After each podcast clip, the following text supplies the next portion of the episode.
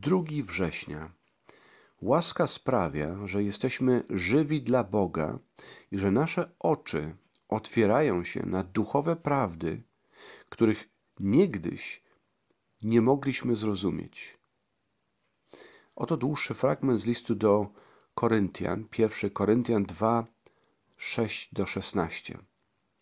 My tedy głosimy mądrość wśród doskonałych, lecz nie mądrość tego świata ani władców tego świata, którzy giną. Głosimy mądrość Bożą, tajemną, zakrytą, którą Bóg przed wiekami przeznaczył ku chwale naszej, której żaden z władców tego świata nie poznał, bo gdyby poznali, nie byliby Pana chwały ukrzyżowali. Głosimy tedy, jak napisano, czego oko nie widziało i ucho nie słyszało, i co do serca ludzkiego nie wstąpiło, to Bóg przygotował tym, którzy Go miłują. Albowiem nam objawił to Bóg przez Ducha, gdyż Duch bada wszystko, nawet głębokości Boże. Bo któż z ludzi wie, kim jest człowiek prócz ducha ludzkiego, który w nim jest? Tak samo, kim jest Bóg, nikt nie poznał, tylko duch Boży. A myśmy otrzymali nie ducha świata, lecz ducha, który jest z Boga, abyśmy wiedzieli, czym nas Bóg łaskawie obdarzył. Głosimy to nie w uczonych słowach ludzkiej mądrości, lecz w słowach, których naucza duch, przykładając do duchowych rzeczy duchową miarę. Ale człowiek zmysłowy nie przyjmuje tych rzeczy, które są z ducha Bożego. Dlaczego? Ponieważ są dlań głupstwem i nie może ich poznać, gdyż należy je duchowo rozsądzać. Człowiek zaś duchowy rozsądza wszystko, sam zaś nie podlega niczyjemu osądowi. Bo któż poznał myśl Pana? Któż może go pouczać? Ale my jesteśmy myśli Chrystusowej. To naprawdę jest jeden z tych fragmentów, które, jak to się mówi, mówią wszystko. Konfrontuje nas, konfrontuje nas z tym, że nie możemy zobaczyć ani zrozumieć Bożych rzeczy, które są krytyczne nie tylko, by poznać Boga, ale też, by żyć życiem, jakie On dla nas zaplanował. Po prostu nie możemy poznać tego, co potrzebujemy poznać, aby być tym, kim mamy być i robić to, co powinniśmy robić, poprzez samodzielne zdobywanie doświadczeń i zgłębianie wiedzy. Istnieje taka mądrość, która przychodzi do nas tylko w postaci objawienia. Bóg najpierw objawia nam tę mądrość w swojej wielkiej odkupieńczej księdze Biblii, a potem otwiera nasze oczy, serca, abyśmy mogli otrzymać i zrozumieć to, co nam objawił. Bez tej służby i oświecającej łaski owe rzeczy były w najgorszym razie przed nami zakryte, a w najlepszym razie jawiły nam się jako wielka głupota. Potrzebujemy Chrystusa, by przyszedł do nas przez swojego ducha i objawił nam swój umysł, abyśmy mogli myśleć Jego myślami.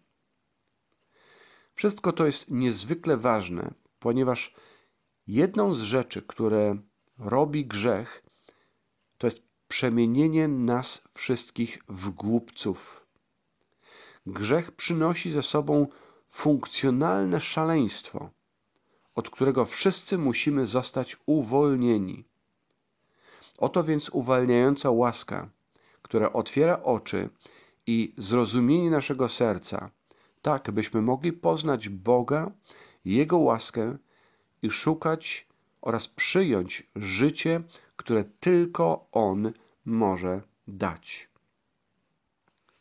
Dalsze rozważanie i zachęta Ewangelia Jana, 14 rozdział, od 15 wiersza.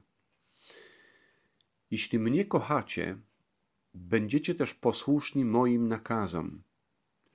A ja poproszę Ojca, by dał wam innego pocieszyciela, takiego, który na zawsze z wami pozostanie.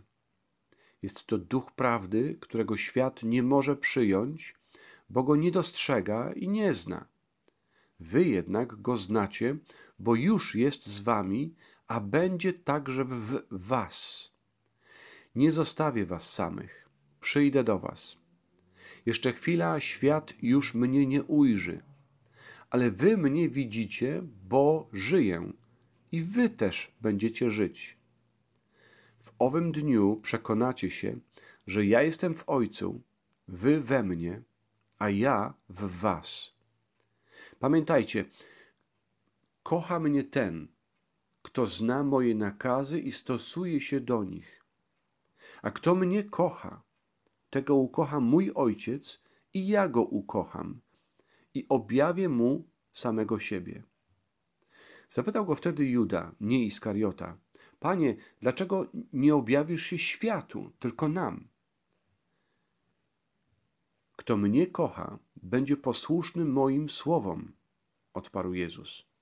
Mój ojciec też będzie go kochał i przyjdziemy do niego i w nim zamieszkamy. Kto zaś mnie nie kocha, nie będzie posłuszny moim słowom. A pochodzą one nie ode mnie, ale od Ojca, który mnie posłał. Mówię o tym teraz, dopóki z wami jestem.